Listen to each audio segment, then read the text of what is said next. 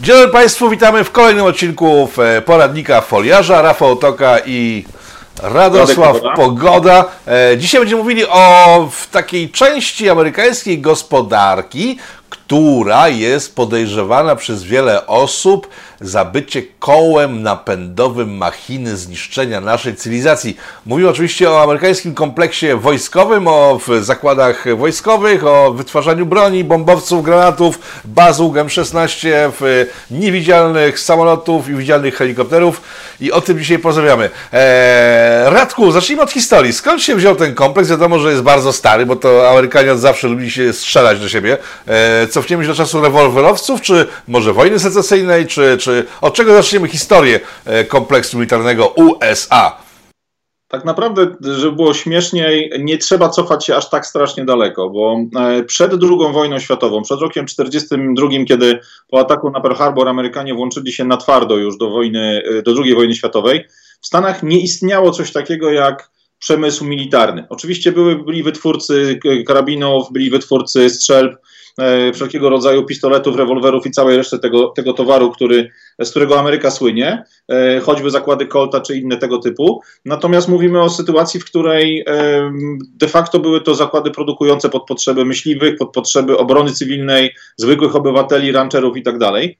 Nie było czegoś takiego jak na przykład w kajzerowskich Niemcach, Niemczech czy wcześniej w Prusach, jak zakłady Krupa, e, które produkowały typowe, ciężkie militarne uzbrojenie, armaty, jakieś armaty e, okrętowe, wszelkie tego typu sprzęty.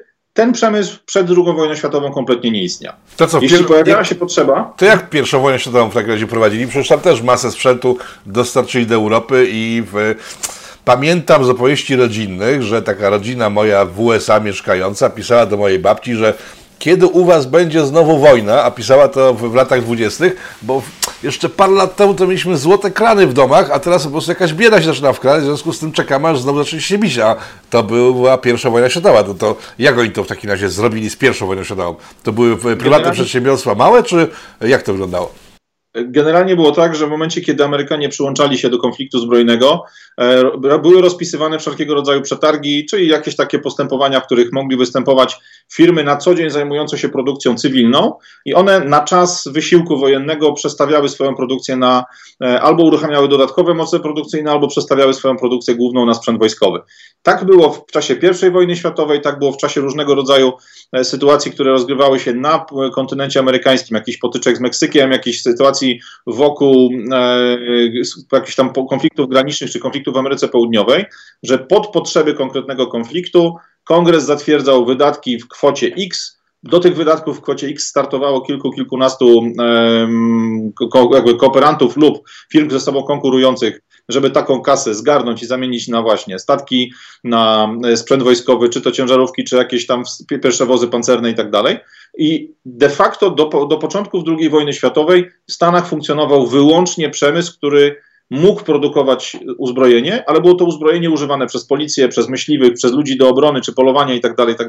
Nie było klasycznego przemysłu wojskowego. Czyli co, ten przemysł, który powstał przy, na potrzeby II wojny światowej, to były tamte firmy, które się porozwijały i stworzyły duże konsorcja? Czy może jak zwykle duzi ludzie stwierdzili, że ej, to jest dobry biznes i stwierdzili, założymy sobie własne fabryki? Tu, było, tu szło trochę dwu, dwutorowo. Firmy takie na przykład jak Ford Motor Company, e, producent samochodów cywilnych na czas e, wysiłku wojennego, tego związanego z II wojną, e, praktycznie całkowicie zatrzymał produkcję samochodów, przestawił się na produkcję komponentów samolotowych, na produkcję czołgów i tak dalej. To samo zakłady Chryslera, to samo zakłady General Motors. Generalnie cały przemysł był w tym momencie mocno przesuwany w stronę produkcji uzbrojenia kosztem rynku wewnętrznego.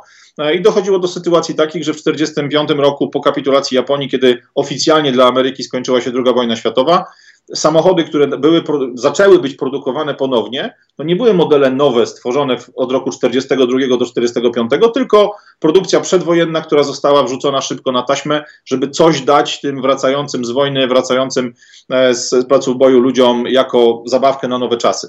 Przemysł ten od strony tego klasycznego przemysłu ciężkiego, czyli właśnie przemysłu samochodowego, kolejowego, lotniczego, on zrozumiał w czasie II wojny światowej, jak bardzo cenne są to kontrakty. Pewnie pamiętasz, ty, myślę, że wielu widzów naszych też, e, taki pomysł, taki projekt, który nazywał się Liberty Ships. To były statki budowane do, do przerzutów no właśnie uzbrojenia, żywności, paliwa, wszystkich innych komponentów potrzebnych do wygrywania wojny. E, przy okazji układu Land-Lease do Rosji, przy okazji wspierania Wielkiej Brytanii, czy później już walk na kontynencie europejskim. Te statki budowane były seryjnie, metodami, które były wymyślone przez Henry'ego Forda w jego fabrykach samochodów. Dochodziło do sytuacji takiej, że budowa kompletnego statku o pojemności naprawdę niemałej e, trwała poniżej tygodnia. No to już jest wariactwo kompletne. Takie statki produkowane były masowo, produkowane były taśmowo. W momencie, kiedy skończyła się wojna, maksymalnie rozpędzona produkcja statków typu Liberty, maksymalnie rozpędzona produkcja bombowców, e, które nie nadawały się do nowego zagrożenia, już w tym momencie atomowego, do walki w, w ramach zimnej wojny. Były, były bombowcami czy myśliwcami e, starych czasów, tego czasu drugowojennego. E, skończyło się to tym, że ogromne ilości tego sprzętu zostały wyprodukowane jeszcze siłą rozpędu, ale Pentagon już nie chciał ich kupować, bo nie było takiej potrzeby. No, także lata przed II wojną światową pokazują nam Amerykę jako kraj, który był mocno izolacjonistyczny, e, izolacjonistyczny, odcinał się od konfliktów światowych, nie chciał być w nie wciągany, no bo ich pozycja Wielkiej Wyspy między Atlantykiem i Pacyfikiem to była pozycja, która była dla nich bardzo, bardzo atrakcyjna, pozwalała spokojnie z boku przyglądać się, jak wygląda rozwój sytuacji i przyłączać się w momencie, kiedy sami, sami wymyślili. E, e wojna atomowa nie nastąpiła, jak wiemy, do dzisiaj, ale nadszedł konflikt koreański. To on był chyba kolejnym przełomem dla tej przestrzeni biznesowej. Myślę, że na konflikt koreański, konflikt koreański jest fantastycznym elementem, żeby o nim chwilkę porozmawiać, bo po pierwsze, my w Polsce o Korei praktycznie nic nie wiemy. To znaczy, mamy świadomość, pewnie głównie po oglądaniu seriali typu Masz i paru innych, że taka wojna jak Korea w ogóle była. Natomiast dla nas jedyną potyczką, jedyną wojną, w której Amerykanie byli umoczeni, była wojna w Wietnamie, no bo tą mocno grzały w latach 70. E, media całego bloku wschodniego. E, natomiast wojna w Korei to był tak naprawdę ten moment przełomowy. Okazało się, że w, w roku 50, zaledwie 5 lat po zakończeniu konfliktu w ramach II wojny światowej, amerykański przemysł znowu dostał szwungu, znowu dostał takie zasilenie gotówkowe od Pentagonu, no bo jest konflikt wokół tego 38 równoleżnika, znowu bijemy się w, na polach bitewnych, ale okazało się, że ta wojna jest inna bo przeciwko nam nie stoją pancerne jednostki Hitlera, gdzie trzeba budować czołgi, nie stoi super e, rozwinięta, e, nie wiem, armia lotnicza, taką, którą dysponował, dysponowali Niemcy, czy w, w tym momencie w czasie II wojny światowej ten wyścig zbrojeń był bardzo mocno rozpędzony, tylko nagle okazało się, że Amerykanie muszą wejść do dżungli, muszą wejść na tereny, na których nie ma bitych dróg, gdzie dużo ważniejszym jakby sprzętem do walki jest na przykład zwykły jeep. I teraz historia Jeepa fantastycznie pokazuje nam to przejście. W momencie, kiedy w czasie II wojny światowej potrzebny był samochód dla służb rozpoznawczych, dla sanitariuszy, do przewożenia dowódców, do, do takiej bieżącej roboty wokół pola walki, Jeepy produkowało kilka firm na, na, licencji, czy właściwie w ramach projektu stworzonego przez e, jedną firmę Willis Motor Corporation.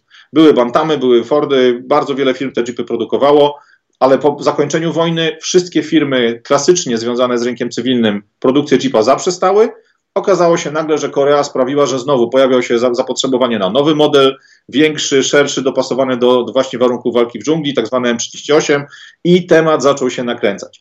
Wojna w Korei to było tak naprawdę otwarcie tego, co nazywamy tym właśnie militarnym e, kompleksem. I co jest bardzo ważne, ona skończyła się w 1953 roku, natomiast cały czas mm, jakby politycy amerykańscy, którzy byli nastawieni na y, obserwowanie sytuacji na rynku wewnętrznym, na to, żeby ten popyt, który wywołał powrót żołnierzy z, z lat jakby z wojny, e, który przygasł w trakcie wojny koreańskiej, żeby ten popyt znowu rozkręcić, tym razem zakłady militarne, zakłady tego prawdziwego przemysłu zbrojeniowego związanego z wojskowym samolotem, śmigłowcem, ciężkim uzbrojeniem typu czołgiem, typu działem, chałbicą i tak dalej, czy statkami wojennymi, te zakłady nie zniknęły.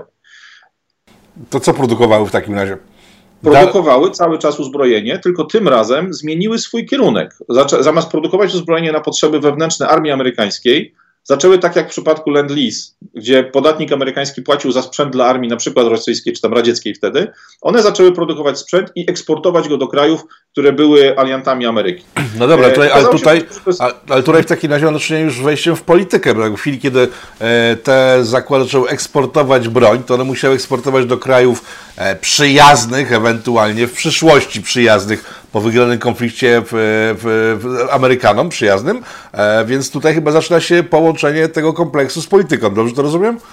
Zdecydowanie tak. Wtedy układają się tak naprawdę relacje. Myślę, że to jest jedna z rzeczy, którą też w Polsce mało rozumiemy. E, system, który funkcjonuje w Stanach Zjednoczonych, to my je nazywamy Stanami Zjednoczonymi, tak naprawdę powinniśmy nazywać je krajami zjednoczonymi, bo każdy ze Stanów ma swojego gubernatora, ma swój własny lokalny parlament, ma swój własny budżet i tak dalej, i tak dalej, ale nad tą mieszaniną, nad tym zlepkiem 51 stanów mamy jeszcze rząd federalny, który wydaje pieniądze płynące z podatków, które lecą do Waszyngtonu, a nie są rozliczone na miejscu w poszczególnych stanach. Co to oznacza? To oznacza, że ludzie z kongresu, którzy teoretycznie reprezentują wszystkie okręgi wyborcze, które, z których oni sami pochodzą, jak ja to mówię, z których wyrastają im nogi, ci ludzie w kongresie nagle zobaczyli, że mają ogromną siłę.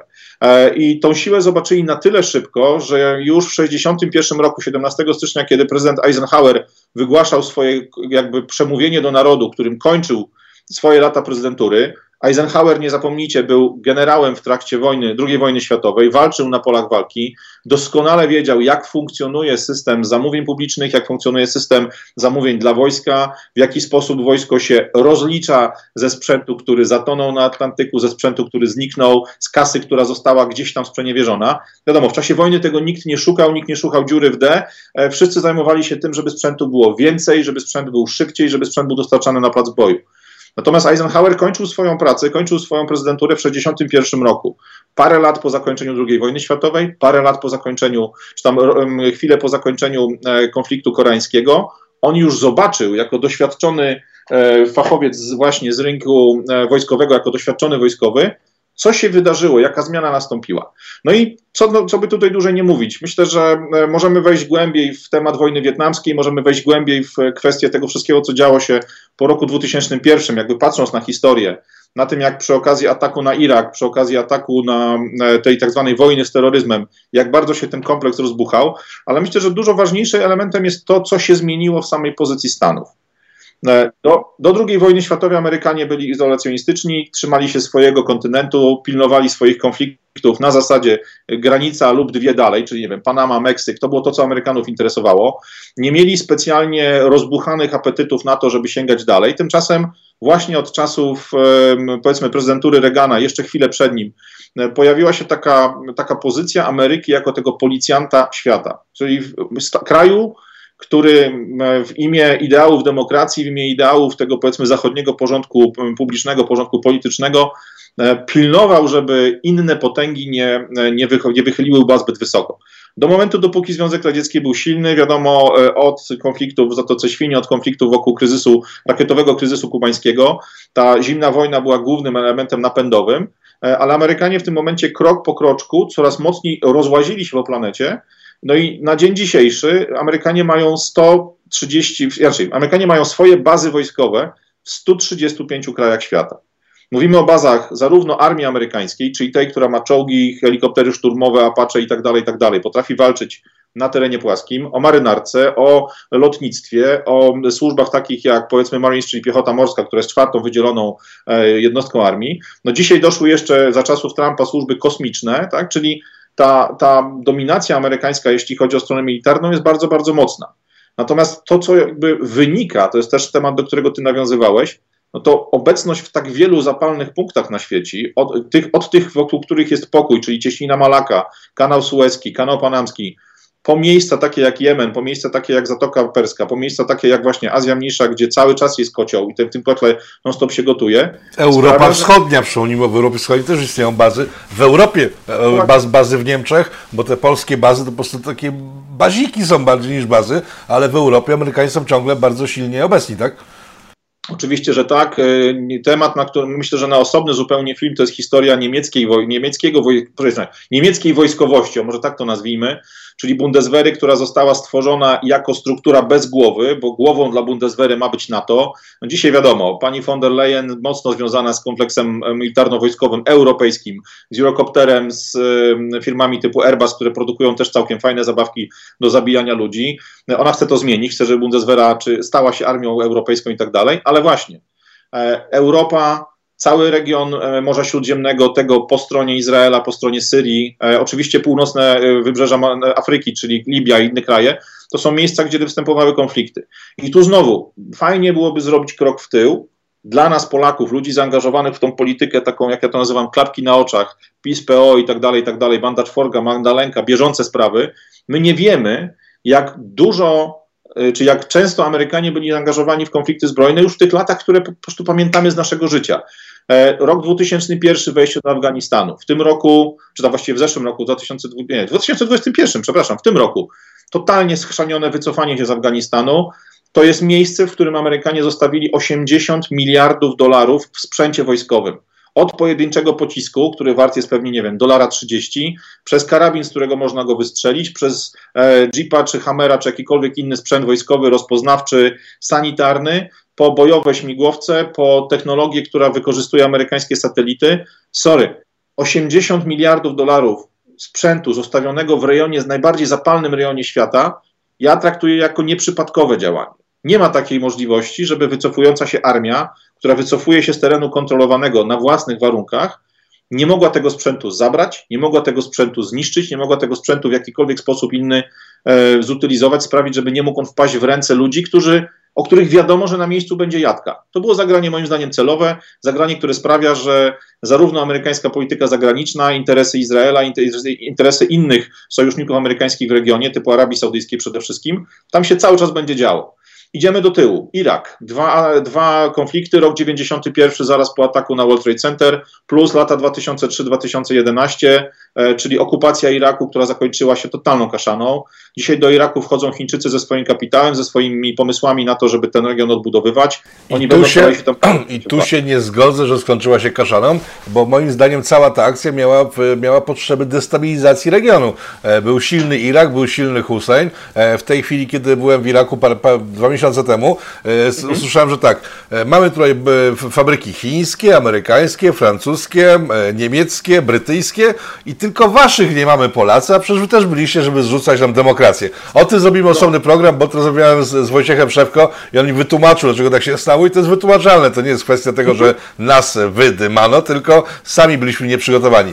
Tak czy siak jest tak. Dokładnie. tak. Dodamy jeszcze Syrię, która została kompletnie wysadzona w powietrze, zdestabilizowana. Cały ten rejon, Mamy... który, który 20 lat temu mógł zagrażać e, sąsiadom w postaci Izraela, niekoniecznie militarnie, ale mógł stworzyć dużą, dużą taką pigułę e, władzy, Y, miejscowych został zdestabilizowany kompletnie. Także to jest ogromny sukces. Mamy Libię, która, która stawała się liderem Afryki e, i w ciągu paru lat przestała być tym liderem. W tej chwili mamy tam biedę, szyby, plice i tak dalej, i tak dalej, i tak dalej. Amerykanie są w Egipcie ciągle, przez chwilę się wycofali, ale, ale znowu wrócili. Także w całym tym rejonie Morza Śródziemnego Amerykanie są wszędzie, jeśli nie obecni, to wpłynęli na sytuację tak, że kraje, które były parę lat temu potencjalnym zagrożeniem dla świata zachodniego w tej chwili no, mają spore kłopoty, ale tak, w, w Iraku wszyscy zarabiają pieniądze, naprawdę. Ale wiesz co, ja na to patrzę też trochę inaczej, bo patrzę na mapę Afryki, czy w ogóle na tą mapę wokół Oceanu e, Indyjskiego trochę inaczej. My jesteśmy skupieni jako Europejczycy na tym, żeby właśnie ograniczać nasze spojrzenie tylko na te kraje, które przylegają bezpośrednio do Morza Śródziemnego lub są blisko, czyli właśnie ten Irak, Afganistan to jest najdalsze spojrzenie, ale jeżeli ten globus przesuniemy troszkę bardziej, to zaczynamy dostrzegać tak zwany róg Afryki, czyli Jemen, czyli Somalię, czyli Ugandę, miejsca, które są dalej bardzo ważne, dla tej drugiej części nitki roponośnej od, od krajów Arabii Saudyjskiej, czy Arabii Saudyjskiej, Kataru, Kuwejtu, miejsc producentów ropy, tej ropy, która jest transportowana nie tylko w stronę Europy, ale tej ropy, która też płynie do Indii, do Japonii, do Chin przede wszystkim. Więc Amerykanie wszędzie tam są. Amerykanie wszędzie tam trzymają e, albo, zależy od tego, jak bardzo chcemy być grzeczni, rękę na pulsie albo but na gardle, bo to zależy od kraju, zależy od podejścia. I znowu, my tego nie widzimy, że ataków na Libię były dwa. Tak? Był atak w 2011 roku, który, mówiąc brzydko, wyłączył Libii pomysł na to, żeby handlować walutą przeliczalną na złoto, żeby budować e, instalacje nawadniające Saharę, żeby utrzymywać ten no naprawdę wyjątkowy kraj. Ja sam mam przyjaciół, którzy w Libii w latach 70., 80., jak dla polskich firm budowali tam drogi, budowali cukrownie, czy jakieś inne zakłady, jakieś, nie wiem, nawozowe i tak dalej, i tak dalej, więc to, to naprawdę był kraj, który funkcjonował dobrze. Ta sama sytuacja w Iraku, próba sprzedaży e, ropy za euro, a nie za dolara, petrodolara. O petrodolarze też zrobimy materiał, więc musimy mieć świadomość, jak ogromnym biznesem, jak ogromną częścią tego amerykańskiego PKB, tego amerykańskiego, tej amerykańskiej gospodarki jest przemysł wojenny. Jak popatrzymy sobie na tylko na powiedzmy pięć największych amerykańskich firm zbrojeniowych, Boeinga, Raytheona, General Dynamics, Lockheeda Martina i Northrop Grummana. Część z nich to jest produkcja lotnicza, czyli samoloty myśliwskie, transportowe, tankowce do tankowania w powietrzu, transportowce itd., tak itd. Tak Część z nich to jest sprzęt używany i elektronika, i sprzęt używany właśnie w formie dronów czy innych tego, tego elementów. To musimy pamiętać o jednej rzeczy. E, dane, które ja mam najświeższe, to jest rok 2017, pokazują, że te firmy mają od 30% na eksport, tak jak Boeing na przykład, po 90% na eksport, tak? Czyli e, te, te informacja między tym, co się dzieje, e, przepraszam, od, od 30% do tylko 10%, czyli na przykład Northrop Grumman, firma, która produkuje myśliwce, samoloty wielozadaniowe i tak dalej, 90% pieniędzy, które zarabia w ciągu danego roku, zarabia z zamówień wewnętrznych amerykańskich, a nie z eksportu, tylko 10% to jest eksport. Boeing eksportuje więcej, bo 30%, Raytheon 20 parek, General Dynamics 20 i tak dalej. Interes amerykański, wydawanie amerykańskich pieniędzy amerykańskich podatników, czy długu, który zaciągany jest na konto amerykańskich podatników przez rząd, na sprzęt wykorzystywany przez amerykańską armię, lotnictwo, marynarkę, Marines, w tej chwili jeszcze siły kosmiczne, to jest ogromny kawał biznesu, o który kłócą się, o który walczą wszyscy ci e, producenci to naprawdę jest ogromny biznes, na którym warto trzymać rękę. No dobrze, teraz takie pytanie, czy tutaj chodzi o demokrację, czy chodzi o zyski tych firm? Bo e, znowu cofnijmy się do momentu, do lat 90. na przykład, tak? E, w Polsce wtedy padł system, e, pojawił się pan Sachs razem z panem Sorosem.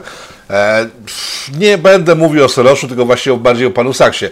Sachs został wtedy doradcą wszystkich rządów postkomunistycznych w Europie. W Jugosławii, w Polsce, w Czechosłowacji, w Rosji też był doradcą i tak dalej, i tak dalej. I nagle Amerykanie z dnia razie stwierdzili, że hmm, Wszystkie kraje, które nie będą e, słuchały pana Sachsa i Soroża, e, trafiają na listę krajów terrorystycznych, którym się tak e, nakazuje natychmiastową spładę kredytów, zrywa się wszelkie kontakty, zamraża konta. E, Polska poszła w kierunku, tak, pan Sach jest bardzo ok, Jugosławia już nie. Amerykanie, czy zapominamy, brali udział w wojnie w Europie w 90 latach, bo brali udział tak. w wojnie przeciw Jugosławii. Ten sam los spotkał Somalię i parę jeszcze innych krajów, które do lat 90 współpracowały z Amerykanami Amerykanami. Przypominam, że Jugosławia Tity przez cały czas współpracowała z zachodnią Europą i z, z USA i nagle w latach 90. stała się passe, w związku z tym została spalona e, do, do ziemi. teraz tak, czy to był efekt działania lobby właśnie Military Industrial Complex amerykańskiego, czy może wręcz przeciwnie, rząd amerykański chciał stworzyć przestrzeń dla swoich biznesów spoza tego kompleksu i wykorzystał militarne siły swoje e, do zrobienia porządku w Europie, porządku w Afryce, wobec to się do końca udało. W Europie udało się jak najbardziej, tylko że no, Niemcy przechwycili pałeczkę, to jest taki, myślę, że jeden z minusików niewielkich tej sytuacji, tak? Ale generalnie Amerykanie potrafią wywołać wojnę, nawet w Europie. Przypominam, lata 90., 20 lat temu Amerykanie wywołali wojnę w Europie, żeby zdobyć teren pod swoje interesy. Kto tu rządzi w tym wszystkim? Chyba przechodzimy do tematu, e, gdzie leży problem, czy po stronie e, kompleksu militarnego, czy po stronie demokracji amerykańskiej. E, I tu zaczyna się zabawa. To znaczy, e, standardowo, kiedy mówimy o tym kompleksie właśnie militarno-industrialnym, czyli połączenie wojska z przemysłem, to nazywamy go tymi dwoma słowami: militaria i military industrial. Natomiast w tym przemówieniu prezydenta Eisenhowera, o którym mówiliśmy z roku 61, e, kiedy odnaleziono notatki z jego jakiegoś tam procesu tworzenia tego całego, tej całej wypowiedzi, tego przemówienia, okazało się, że Eisenhower w pierwotnej wersji wpisał wprost, że to jest Congressional Military Industrial Complex. On pokazał jasno, że istnieje trójkąt. Jest e, amerykański przemysł, który na tym wszystkim ma zarobić, jest amerykański, amerykańskie wojsko, które potrzebuje tych zabawek, ale też na nowoczesnym uzbrojeniu, na tych wszystkich technologiach wprowadzanych zarabia. To jest dla nich też e, szansa na to, żeby utrzymać wojskowych oficerów, żeby utrzymać fachowców pracujących bezpośrednio dla armii. Ale trzecim elementem tego programu, trzecim elementem tego trójkąta jest amerykański kongres, a tak naprawdę trochę szerzej amerykańska polityka.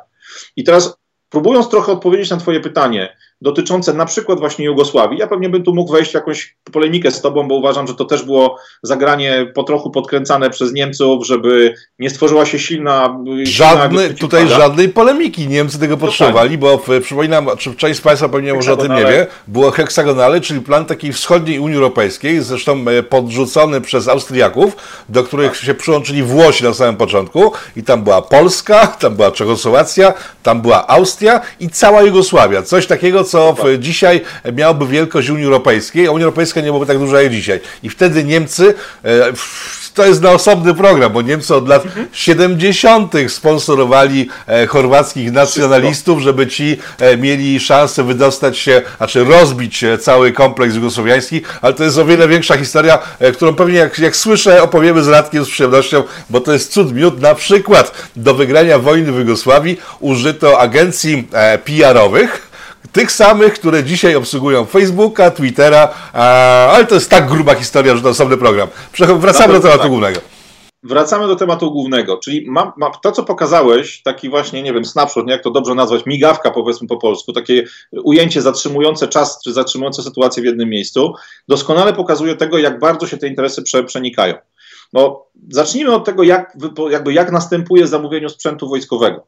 E, Pentagon zgłasza potrzebę stworzenia na przykład, nie wiem, nowego wozu pancernego. Tu pięknym przykładem był wóz pancerny Bradley. Jest cudowny, absolutnie dostępny z Afriko na YouTubie film o Bradleyu, o tym jak e, z prostego, lekkiego, pływającego transportera, który miał przewozić 12 żołnierzy, tylko przykrytych skorupką, jak w skorupie żółwia, którzy z własną bronią mieli prowadzić jakieś tam działania militarne, przez włączanie się w ten projekt coraz większej ilości innych służb, innych e, typów e, armii i tak dalej, innych oficerów, z Bradley'a stworzono czołg, który wielokrotnie przekroczył budżet, który przestał być pływający, bo stał się za ciężki, nie nadawał się już do prowadzenia działań rozpoznawczych, bo był za wysoki i tak dalej, i tak dalej. Grubsza historia. Ale żeby takiego Bradley'a zamówić, to Pentagon przygotowuje zarys techniczny, robi wstępną wycenę, ile taki sprzęt powinien kosztować i prosi kongres o to, żeby dał mu zgodę na stworzenie takiego produktu. To jest jedna, jedna ze ścieżek. Druga ścieżka jest taka, że producent danego uzbrojenia, nie wiem, powiedzmy firma Lockheed Martin, ma samolot typu F-16, robi jego nową wersję, dokładając mu elastyczne zbiorniki paliwa i to, i tamto, i siamto, i chciałaby ten samolot sprzedawać do zaprzyjaźnionych krajów, typu do Japonii, do Arabii Saudyjskiej, Turcji i paru innych miejsc na świecie. Oni również, mimo tego, że są właścicielem praw autorskich, właścicielem technologii, fabryk i całej reszty, nie mogą sprzedać takiego samolotu nikomu, dopóki nie dostaną zgody z kongresu. Widzimy więc z automatu, jak cholernie ważną rolę, jak wielką wagę w procesie tworzenia uzbrojenia, sprzedaży uzbrojenia, produkcji uzbrojenia mają kongresmeni, którzy decydują, tak, możesz sprzedać to do Turcji, tak, możesz to wyprodukować na potrzeby Pentagonu.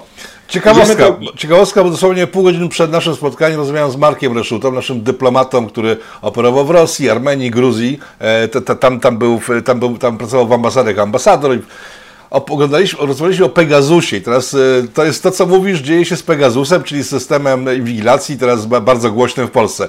E, Pegasus, jak się okazuje, i ten materiał można już zobaczyć na politico.tv, bo puściliśmy go wczoraj, e, Pegasus, zanim sprzeda komukolwiek licencję, musi się zgłosić do rządu izraelskiego i tam uzyskać zgodę, że temu krajowi możemy udzielić takiej licencji. E, wracamy do tematu. Ten sam układ, czyli mamy powtórkę z rozrywki.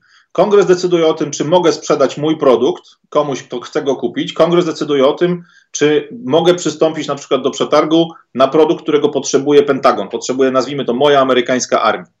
Kongres oprócz tego zatwierdza kwotę budżetu do wyprodukowania takiego, na przykład przeprowadzenia przetargu na nowy samolot. E, on zatwierdza wszelkiego rodzaju przekroczenia terminów, przekroczenia budżetu, daje dodatkowe pieniądze. E, kongres zatwierdza, kongres rozlicza, kongres dokonuje wszystkich ruchów. W tym filmie o Bradleyu, o tym właśnie transporterze opancerzonym, który przekroczył wielokrotnie terminy, przekroczył wielokrotnie budżet, pokazane są bardzo fajnie. Oczywiście w formie komedii, bo ten film w ogóle jest absolutnie fantastyczną komedią, nie tylko dla świrów militarnych. Tam pokazane jest, jak cywile z kongres, kongresu przesłuchują oficerów, którzy grają z nimi w takiego klasycznego salonowego durnia. Po prostu e, nie pamiętają, nie widzą, e, są przewały na testach i tak dalej, i tak dalej. I teraz to wszystko pokazuje, jak cholernie ważny jest kongres.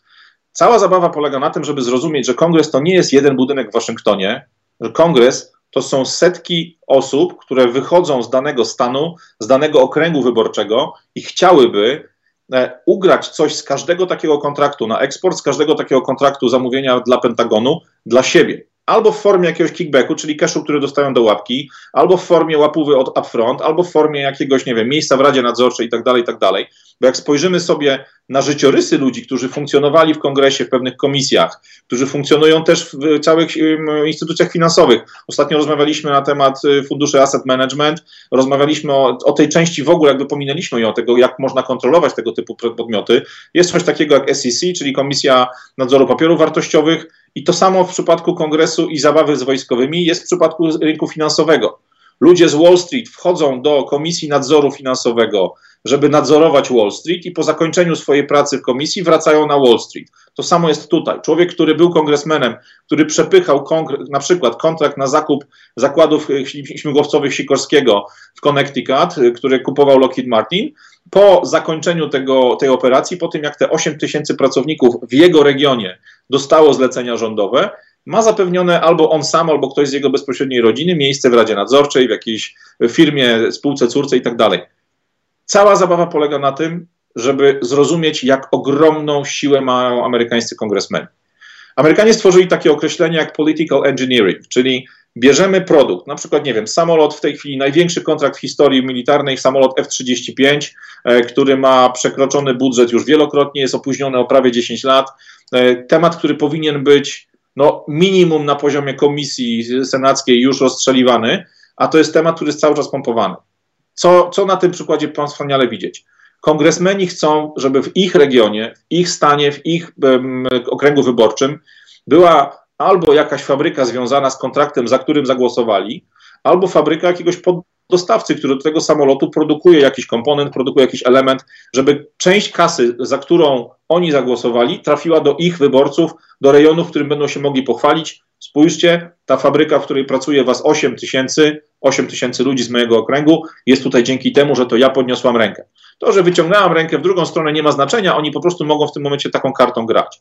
Co to oznacza dla takiego kontraktu, jak właśnie budowa samolotu F-35? Oznacza to, że zamiast produkować ten samolot w jednym miejscu, w zakładach Lockheed Martina w Teksasie, produkcja jego jest rozsypana po całym kraju. Dzisiaj komponenty do F-35 są produkowane w 46 amerykańskich stanach. Przypominam, jest ich 51 w sumie. Czyli w 46 stanach produkuje się coś, co jest wykorzystywane w, tej, w tym samolocie lub w jego obsłudze. Oprócz tego produkowane są te komponenty w ośmiu krajach poza Stanami Zjednoczonymi, krajach, które są nie tylko sojusznikiem Ameryki, ale krajach, które złożyły zamówienia w ramach, czy to tak jak u nas, offsetu, czy innych tego typu ruchów. Jak to działa? Kongresmenom zależy na tym, żeby każdy mógł skorzystać, żeby każdy mógł się najeść. Co to oznacza? No, oznacza to przede wszystkim to, że dzisiaj kongres ma wpływ na to, co jest produkowane, za ile jest produkowane, to on, y, jakby ludzie z kongresu doprowadzają czy prowadzą rozliczenia takich projektów. Wiadomo, jeśli maczali ręce w tym, żeby one były rozdmuchane ponad miarę, pomyślcie sami, ile kosztuje przewożenie komponentów z kilkudziesięciu czy kilkuset fabryk od, y, od dostawców, żeby je zmontować do kupy. E, to jest kosmos. Nie? To jest po prostu wielki, wielki biznes. No ale to by świadczyło, że jest, jest, widziałem takie wizje, analizy mówiące o tym, że Stany są w takim stanie, że grozi im wojna secesyjna. Jeżeli dojdzie do tej wojny secesyjnej, te Stany się porozdzielają, e, no to w takim razie ten industrial kompleks militarny pójdzie w rozsypkę w tym momencie kompletną. Wiesz co, pytanie, czy pójdzie w rozsypkę. Pomyśl o jednej rzeczy, o sile, jaką, jaką mają dzisiaj ci producenci. Oni są naprawdę bardzo wysoko, jak patrzymy sobie na rankingi pozycji danego, danej korporacji, danej firmy w rankingu firm światowych, e, no to największe z nich, takie jak Boeing, który wiadomo, że je nie tylko z produktów militarnych, również z cywilnych, ale to są firmy, które były w pierwszej setce. Tak? Mówimy o firmach, które, e, które niekoniecznie muszą produkować uzbrojenia, ale takie, które na przykład zajmują się naprawiami szkód, po bombach amerykańskich, które z amerykańskich samolotów Amerykanie zrzucili na dzikie kraje, tak? E, takich, takich wykonawców, czyli tych, jak to nazwać, prywatnych firm, które sprzątają po bałaganie, które zrobiły państwowe, wojskowe służby amerykańskie, też jest cała masa, one też żyją jak pączki w maśle. Ale mówisz, ja myślę, o, mówisz, że... mówisz o tych wszystkich humanitarnych działaniach Zachodu, tak? To są, to można... Niekoniecznie. To niekoniecznie humanitarnych, bo to jest jakby też osobny temat. Warto by im spojrzeć pod kieckę, zobaczyć, jak faktycznie bardzo one są humanitarne, jak bardzo służą do tego, żeby sprzedawać nadwyżki, budować nowe rynki eksportowe, czy wręcz uzależniać na przykład dane kraje od amerykańskiego zboża, które jest na przykład przez przypadek chronione patentem, bo ma jakąś modyfikację GMO i tak dalej. To może też jest temat na osobną naszą e, foliano-czapoczkową rozmowę. Myślę tu bardziej o firmach, które wchodzą na teren zniszczony wojną, wojną, którą wywołali Amerykanie albo w której uczestniczyli Amerykanie i odbudowują tam drogi, mosty, stawiają tam e, posterunki policji, budują tam szkoły i tak dalej, tak dalej. To jest dużo, dużo szerszy temat, ale do czego zmierzałem? Jak, co się stanie w przypadku secesji? Jeżeli Boeing, który ma swoją siedzibę w północnym stanie, w Oregonie, e, ma dzisiaj w samej Kalifornii ponad 3000 firm, które produkują dla niego jakieś komponenty.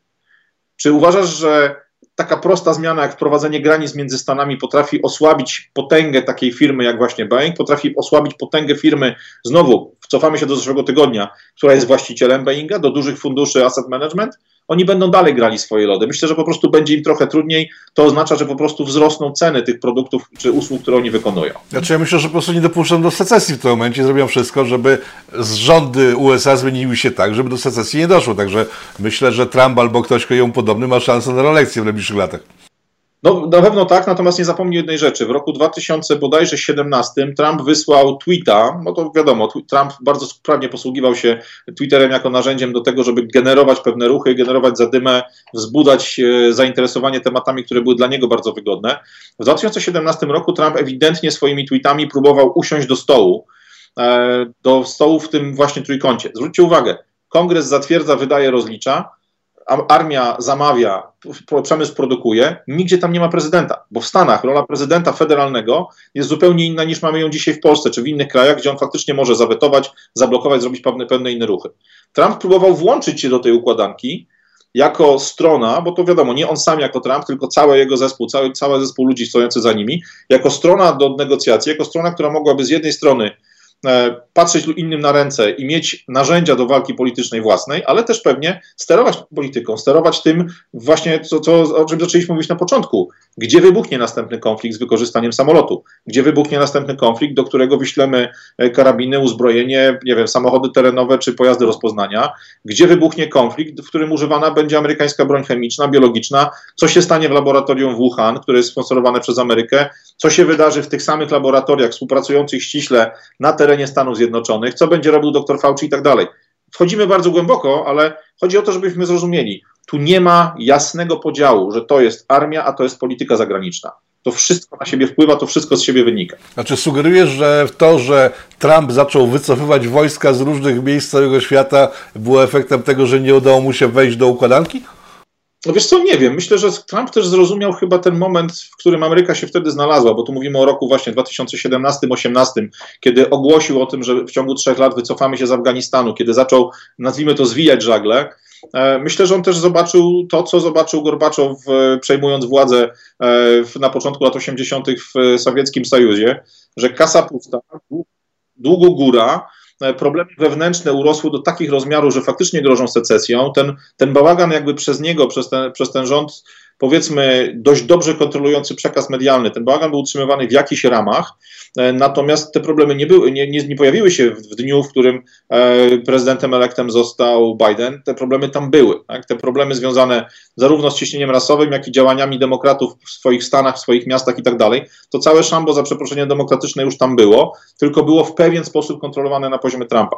Czy więc to jest tak, że on chciał uspokoić politykę zagraniczną, żeby zrobić sobie miejsce do, w drugiej kadencji do pracy na rynku wewnętrznym, czy odwrotnie, widząc potęgę Chin i różnicę między strategiami Ameryki, która chce być właśnie policjantem światowym, kontrolować cały świat, te kluczowe punkty zapalne i tak dalej, gdzie naprzeciwko siebie ma Chiny, które chcą tylko i wyłącznie ograniczyć swój, swój teren wpływów militarnych, do tego właśnie, e, jak to oni nazywają, sznura pereł, czyli szeregu wysepek, na których zabezpieczają sobie dostęp do swoich portów. Oprócz tego Chińczycy chcą kontrolować Suez, Panamę e, i e, cieśninę Malaka, czyli te główne kierunki, które pozwalają na chiński eksport, plus szlaki lądowe. Dzisiaj tego pewnie już nie sprawdzimy, bo to pokazałoby dopiero pierwszy, drugi rok no, tak, drugiej kadencji Trumpa, która nie nastąpiła. Tak? Natomiast co byśmy nie mówili, no, to są tematy, które są tak ściśle ze sobą związane, że znowu wracamy trochę do zeszłego tygodnia, do tego porównania. Tu nie ma wektorów, strzałek namalowanych na mapie, tak jak w przypadku otwartej wojny. Tu jest ogromna sieć połączeń. To są nitki pajęczej, pajęczej sieci, które łączą lokalny zakład produkujący komponenty do samolotu w miejscu, z którego pochodzi senator, która jest super ważna w komisji e, w kongresie, czy tam kongres, kongreswoman, która jest ważna w, w komisji w kongresie, połączenie tej osoby interesów lokalnych z interesem wielkiego producenta sprzętu wojskowego, jego właściciela w postaci funduszu Asset Management, ludzi, którzy zajmują się mieszaniem w tyglu polityki zagranicznej, to wszystko jest potwornie pomieszane, to jest wszystko potwornie pokręcone. No dobrze, ale gdzie jest problem? Bo ja nie widzę problemu. Mamy państwo, które jest wielką fabryką, tak? Mamy tak. państwo, które dba o to, żeby jego obywatele mieli co jeść. Czyli tak, e, obywatele produkują na przykład, nie wiem, szczypiorek, Szczypiorek bardzo dobrze by się sprzedała na przykład w Ugandzie, w związku z tym, że Uganda jest, no nie, nie jest demokratyczna, każdy kraj może być niedemokratyczny, Polska też za chwilę może stać się demokratyczna, to ten kraj po prostu powoduje, wysyła tam wojsko i wprowadza demokrację, czyli system amerykański. I w związku z tym tak. ten szczypior, nie wiem, z Massachusetts jest sprzedawany w Ugandzie. To jest genialne, to genialne państwo w takim razie, bo ono potrafi stworzyć sobie rynki zbytu na całym świecie i zarabiać jeszcze większe pieniądze. Gdzie jest problem? Problem jest taki, że dzisiaj po, mamy powtórkę ze Związku Radzieckiego.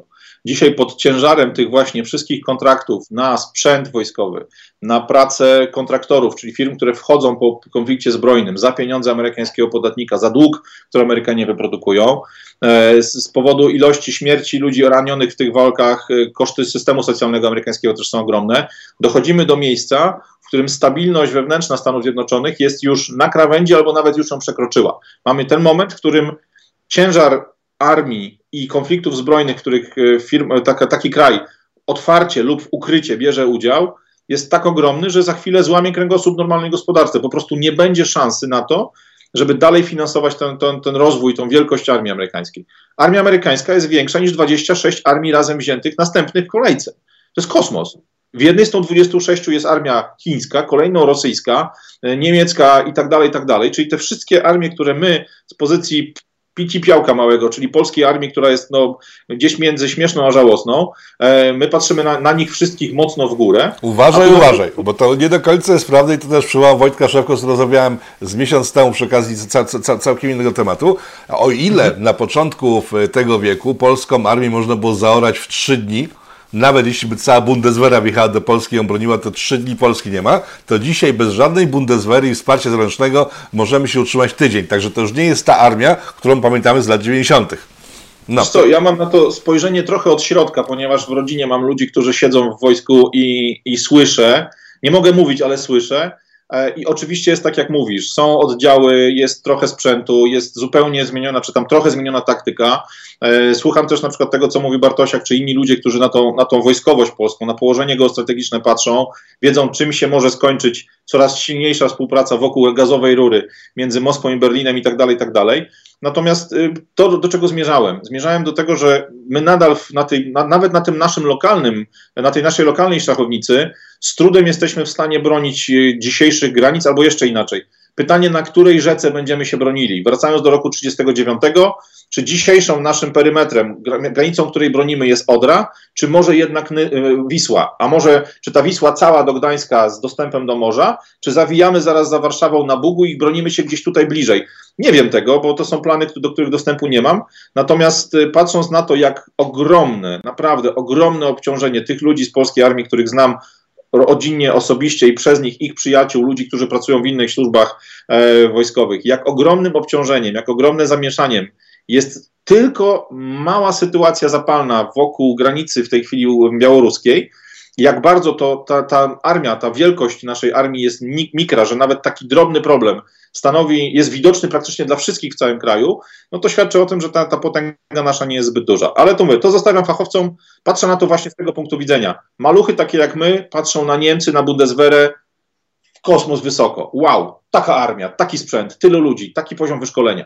A ta Bundeswehra jest jednym z tych 26 krajów, które wszystkie razem są nadal mniejsze niż armia amerykańska, niż cały potencjał militarny Ameryki. To jest wariactwo. I tu dochodzimy chyba do sedna problemu. Chińczycy, którzy zrobili ogromną ekspansję na świat i ją kontynuują i idą sobie coraz dalej, a nie zrobili nic militarnie. Oni to wszystko robią gospodarczo i politycznie nie muszą wysyłać swoich oddziałów, chociaż w przypadku konfliktu w Syrii okazało się, że w Syrii chińskie wojsko stacjonowało, wtedy by to oni ratowali ludzi przy pierwszych uderzeniach, ale generalnie mhm. Chiny ogarnęły cały świat bez jednego wystrzału, w sensie swoją część świata, a Amerykanie faktycznie dużo bardzo ich to kosztuje. Eee, czy możemy coś dodać do tego tematu jeszcze, czy to wyczerpuje nasze spotkanie dzisiejsze? Tak naprawdę, dlaczego ten temat w ogóle wywołałem? Ten temat nam się pojawił trochę w zeszłym tygodniu w związku z sposobem, w jaki dzisiaj firmy finansowe są w stanie kontrolować wszystko, co dzieje się na świecie. Ten, ten kompleks industrialno-militarny jest drugim klockiem do układanki, żeby nam pozwolić lepiej to zrozumieć. Jak dołożymy do niego klocek trzeci, czyli media, zarówno te, które nazywamy tradycyjnymi, czyli gazetę, radio, telewizję, e, ale również media społecznościowe, te, które kształtują nasze pojęcie. Mamy wtedy tą jakby trójkę świętą i dołożymy do tego jeszcze e, największe biznesy dzisiaj, jeśli chodzi o e, to się nazywa disposable cash, czyli firmy, które mają najwięcej gotówki, którą mogłyby wydawać i uruchamiać pewnego projekty, czyli firmy w tej chwili farmaceutyczne, no nagle dochodzimy do tych czterech jeźdźców apokalipsy, którzy dziś całkowicie od początku do końca kontrolują sytuację e, na świecie. E, pod naszym zeszłotygodniowym materiałem jest ponad 600 komentarzy. Ogromna część z nich, nie powiem, że większość, bo nie liczyłem aż tak szczegółowo, ale na każdy z nich postarałem się jakoś tam odpowiedzieć i tak dalej. Ogromna część z nich to jest komentarz ludzi, którzy nie sądzili, że aż tak ogromne znaczenie dla ich życia, tu w Polsce, na naszym małym poziomie, ma ktoś, o kogo, kogo istnieniu nawet nie mieli pojęcia.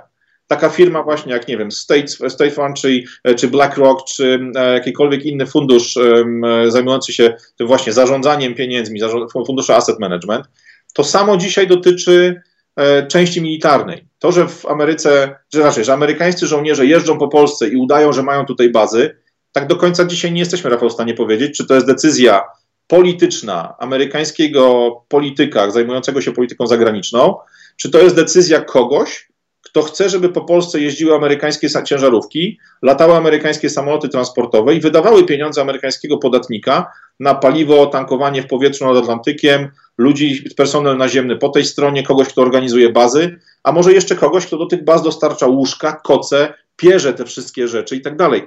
To wszystko jest już tak dzisiaj przemieszane ze sobą, że tak naprawdę my, próbując to analizować znowu amatorsko trochę z zewnątrz, musimy niestety poprzestać na poziomie typu klocek jeden, finanse, drugi wojsko, trzeci media, czwarty big pharma. Te cztery klocki to są te siły, które dzisiaj światem sterują i co w tym wszystkim robią politycy? Czy robią to uczciwie, ideowo, czy robią to nie, nie, do końca uczciwie, czy robią to przeciwko nam, czy tylko w zgodzie z interesami któregokolwiek z tych czterech głównych interesariuszy, tych czterech głównych, powiedzmy, aniołów apokalipsy, czy tam jeźdźców apokalipsy, dla nas na końcu nie ma specjalnego znaczenia. Tak naprawdę doszliśmy do sytuacji, w której akt wrzucenia kartki z zakreślonym nazwiskiem e, i przez polski system wyborczy, i przez system Donta do liczenia głosów, i przez to, że mamy listy, i partie wodzowskie, i tak dalej, i tak dalej, pozwolano nam się, czy doszliśmy do sytuacji, w której pozwala nam się bawić na tym naszym lokalnym podwórku, ale najlepiej z klapkami na oczach i patrząc pod nogi. Żebyśmy nie popatrzyli za daleko, nie patrzyli za szeroko, bo im bardziej człowiek rozumie potęgi, które de facto rządzą dzisiaj całym praktycznie światem, tym mniej ma ochotę zrobić cokolwiek, bo rozumie, jak bardzo jego siły są słabe w porównaniu właśnie z tymi potęgami. Ale to też chciałem zwrócić uwagę. To też ciekawe komentarze mówiące o tym, że zrozumiałe staje się, dlaczego polski rząd jest tak uległy w stosunku do różnych sytuacji, które nie są Polsce przychylne, no bo za plecami mają oddech Wielkiego Brata. E, na koniec powiem tylko tak, powiedziałeś o połączeniu tych wszystkich, e, wszystkich e, grup, które stanowią w, tej chwili pakiet całościowy, czyli doszło do tego social media. I teraz ta ciekawostka, o której wspomniałem wcześniej, taka firma Hill Norton, to jest agencja PR-owa amerykańska, ona de facto wywołała wojnę w Iraku, bo to oni stworzyli fikcyjną sytuację e, w Kuwejcie, w, opis, w, której, w której to e, żołnierze iraccy mordowali dzieci e, w noworodki w, w szpitalach. Mieli na to dowody. Wybuchła wojna, pierwsza, pierwsza w Zatoce. Okazało się to nieprawdą, ale właśnie Hill Norton Nauta, która później zajęła się, też zajmowała się kwestiami wojny w Jugosławii, e, prowadząc antyserbską politykę, dokładnie ta sama firma w 2010 roku pokazała się w Polsce jako, uwaga, obsługująca Facebooka na terenie Polski. Także te same firmy opiekują się tymi samymi firmami, a to, że doszedł nowy pakiet w postaci social mediów, niewiele zmienił, tylko i wyłącznie no, uzupełnił e, mieszankę medialną. E, jeszcze ostatnia dosłownie rzecz. Poleciłem Wam już film o Bradley'u. Jak wpiszecie sobie Bradley na YouTubie znajdziecie go, ale jeśli już mówisz o agencji PR-owej, która potrafi ustawiać tego typu grube tematy, to nie można zapomnieć o tym, co u nas się nazywało fakty i akty, a w Stanach Walk the Tale, czyli filmu pokazujące o tym, pokazującego o tym, w jaki sposób właśnie ludzie z mediów, ludzie z, akurat tutaj z kina, tak z Hollywood, przykrywali sztucznie wywołanym, nieistniejącym konfliktem problem, który, że tak powiem, w łóżku miał, czy tam w jakichś sprawach personalnych miał prezydent Stanów Zjednoczonych w danym czasie. Tego typu filmy pokazują, jak dużo tego, co dzieje się przed naszymi oczami, jest tylko zasłoną dymną, jest tylko dywersją, jest tylko tym, żebyśmy zwrócili uwagę gdzie indziej. O tym, jak wielkie to jest zamieszanie, świadczy fakt, że ten film, o którym mówi teraz Radek, powstał właśnie na bazie działań e, agencji Hill Norton w Iraku. On ten tak. film pokazywał, jak to powstaje, a w tym roku mieliśmy efekt tego filmu u nas, czyli Kotka na granicy, który przecież Amen. zawsze strasznie wzrusza. Także i teraz nie wiadomo, nie wiadomo, co jest PR-em, co jest prawdą i tak naprawdę kto za tym wszystkim stoi.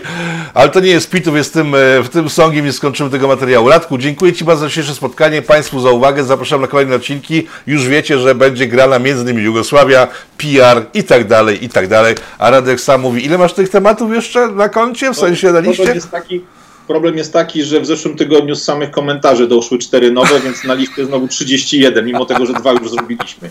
No dobra. Idźcie wy wszyscy to polery. Dobra, czyli tak, czyli jeżeli wszystko dobrze pójdzie, to raz w tygodniu spotykamy się przez kolejne 30 parę tygodni, a tematu będzie dochodzić. Dziękuję Radku bardzo i Państwu za uwagę. Dzięki wielkie. Na razie.